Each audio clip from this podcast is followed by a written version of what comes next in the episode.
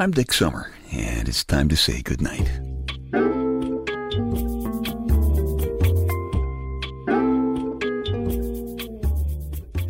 This is a quiet place to rest your head, a safe place to hide a hurting heart, a gentle place to fall.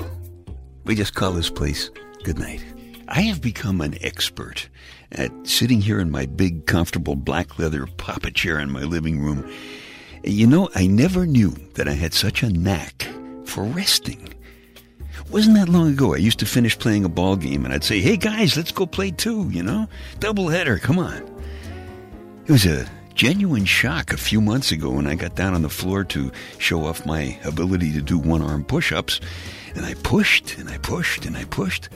And Mister Floor didn't budge. I was sitting here just now thinking, what happened?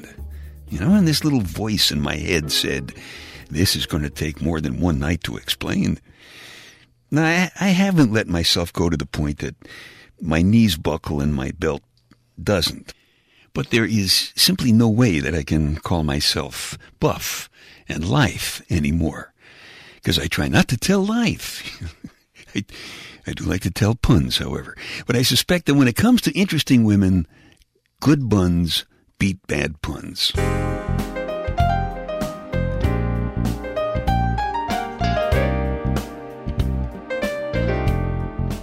Because I remember when I was on the air at W N B C in New York, and I asked what physical attributes a man has that elevate a woman's pulse. And a few women said his voice, lots of women said his eyes, but tons said buns. And I remember thinking, is it true that some women put their hair up in buns? I, I'm sorry, I can't help myself with that stuff. But seriously, bun worship is not a good development for a Louie Louie generation guy like me. I guess I, I just have to face it.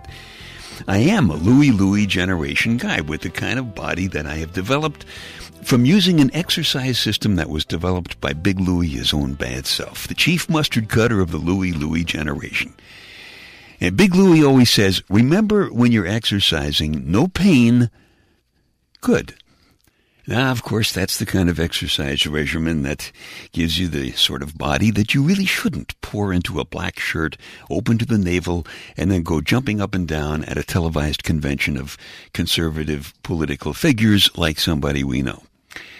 Long, long time ago, my lady Wonder Wench told me that when I walked into the room, her lower reptilian brain went on maximum overload red alert, and she experienced a highly elevated pulse, plus salivation and the sweats. I loved it. And I recently overheard her describing me to one of her friends on the phone, and the description went something like, he has kind of a nice rugged look, especially when he's wearing his pilot sunglasses. He has a nice smile, and he has a warped sense of humor that's kind of neat. Uh, that, that's okay, you know. But her reptilian brain was not the least part of the conversation. Now, I like having a nice smile and rugged looks while I'm wearing my pilot sunglasses. But I have to admit, I would be more than willing to swap the smile and the sunglasses for at least a drop or two of sweat and saliva.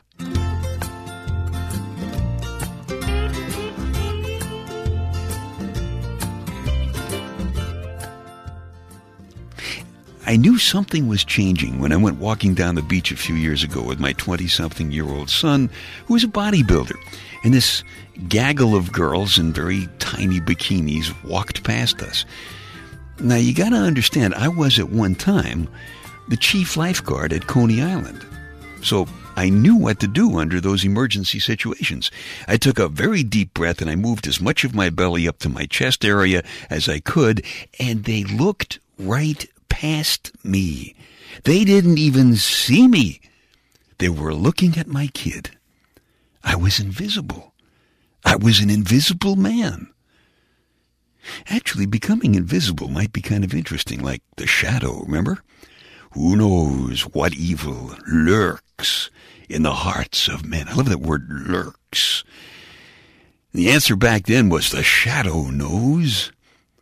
Now, if you asked who knows what evil lurks in the hearts of men, the answer would probably be Oprah Winfrey.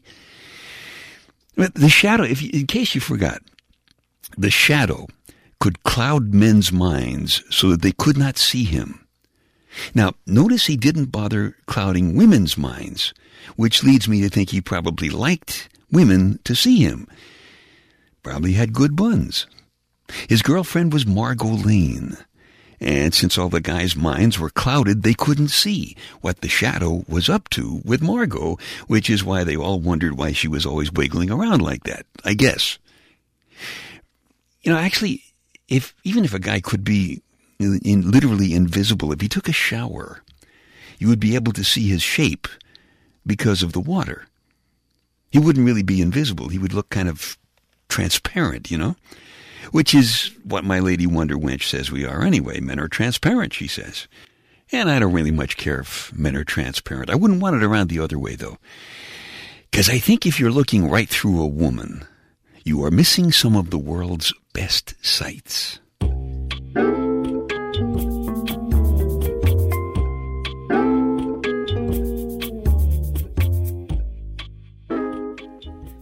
Dick's Details, a bunch of fascinating but totally unimportant stuff for you to stuff in one ear so you can squeeze the important stuff that's keeping you awake out the other ear and you can nod off comfortably to sleep.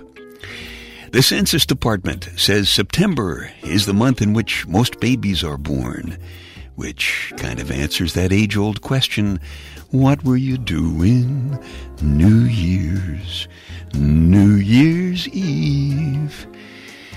A hummingbird's wings beat two hundred times per second when he is mating.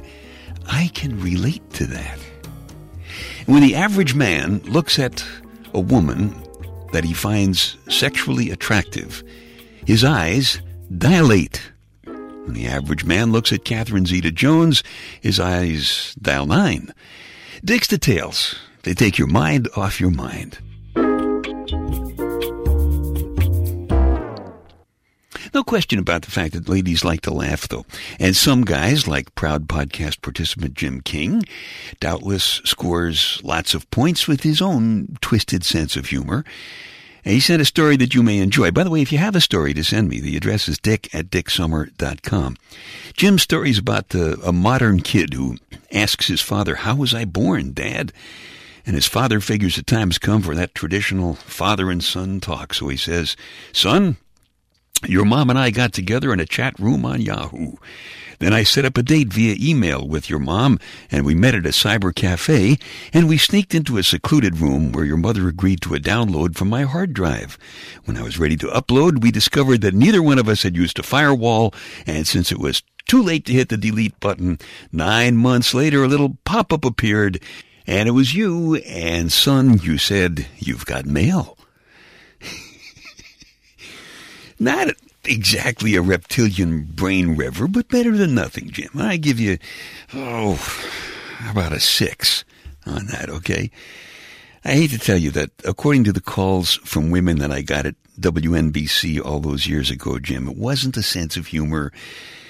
It was a guy's eyes that they said was the next sexiest thing about a guy after buns. But then, hey, the next night on the air, I asked guys what they thought made a woman sexy. And here's what they said in order: their intelligence, their hair, and their eyes. Now, I know nothing about women, as Wonder Wench will tell you. But I do know a little about guys, and here's one thing about guys that my little poll proves. Guys lie. Guys are not going to chase girls who went to Weight Watchers on a scholarship because they're intelligent. Now, on the other hand, I don't think women are going to go gaga over a guy whose feet disappear when he takes his belt off, see? Because the depressing truth, as far as I can figure it out, is girls go gaga over good buns. It's that simple. Which is also why both men and women who want to see a maximum of reptilian brain activity when they walk into a room spend a lot of time working out. They want good buns.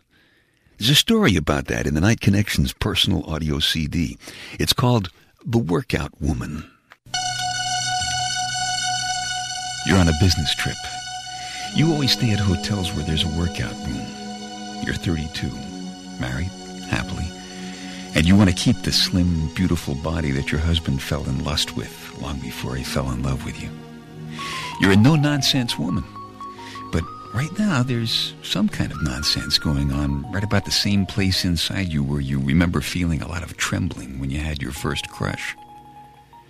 You like to start the day with a turn on the Nautilus machines and then take a quick swim before breakfast. This morning when you got to the workout room, there was a trace of a man's cologne in the air, but nobody was in the room. You started your workout and almost jumped out of your sweats when a quiet, smiling, deep male voice said, "Don't bend your back." The surprise made you let go of the machine and the weights clattered to the floor. The owner of the voice came running around to see that you were all right.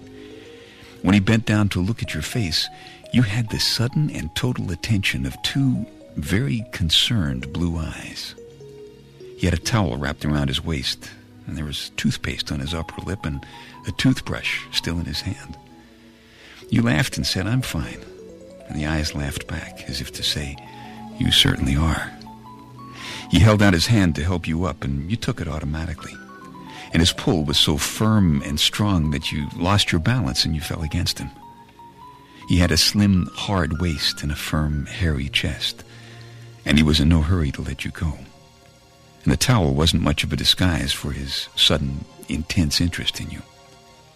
You smiled sweetly and said, "Hi, I'm married." He just smiled and said, "Is your husband a jealous man?" You gave him a great answer. You said, "I don't give him reason to be jealous." He looked all the way into your eyes and simply said, "You are very beautiful," then turned and walked away. Tonight the memory of him is in bed with you. Your body is on fire, and the more you try to convince yourself that this is silly and unimportant, the more vulnerable you feel. Marriage has taught you about deep levels of trust and faith and security and safe arms in a warm house late at night. So you know you won't sleep with him tonight because you are faithful. But you also know that until tomorrow morning, you won't sleep at all.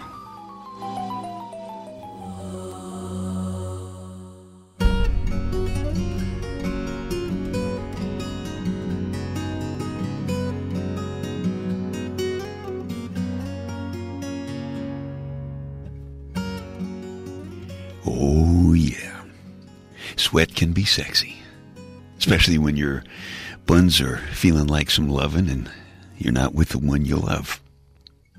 That's a story called The Workout Woman. It's from the Night Connections personal audio C D. If you like it, you can just keep this podcast, or if you want a fresh copy, just go to Dick Summer dot com and download it from the Night Connections icon on the opening page. Hey, for all us Louie Louie generation people, the hands on our biological clocks may be giving us the finger, but we got to remember what Big Louie always says. He says, don't throw your whole life away because it's banged up a little bit. No question about the fact that there's a lot of bad stuff going on in the world right now.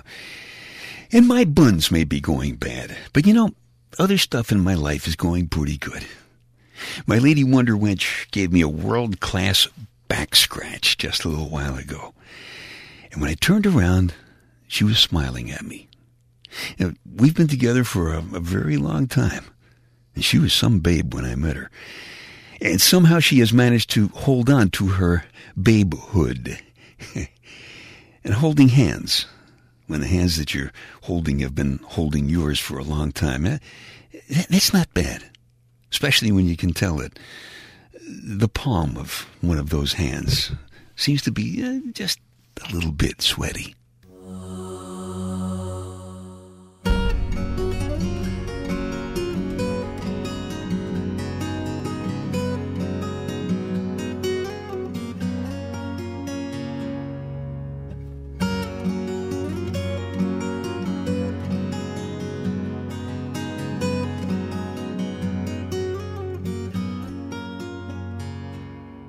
Okay, time to tuck you in now. I'm Dick Summer, and I hope you'll come back soon for a gentle place to fall. Quiet place to rest your head. Safe place to hide a hurting heart. Nice and easy now. Couple of deep breaths, come on. There you go. Just one more. That's That's better. All the way to sleep. All the way to sleep. Good night.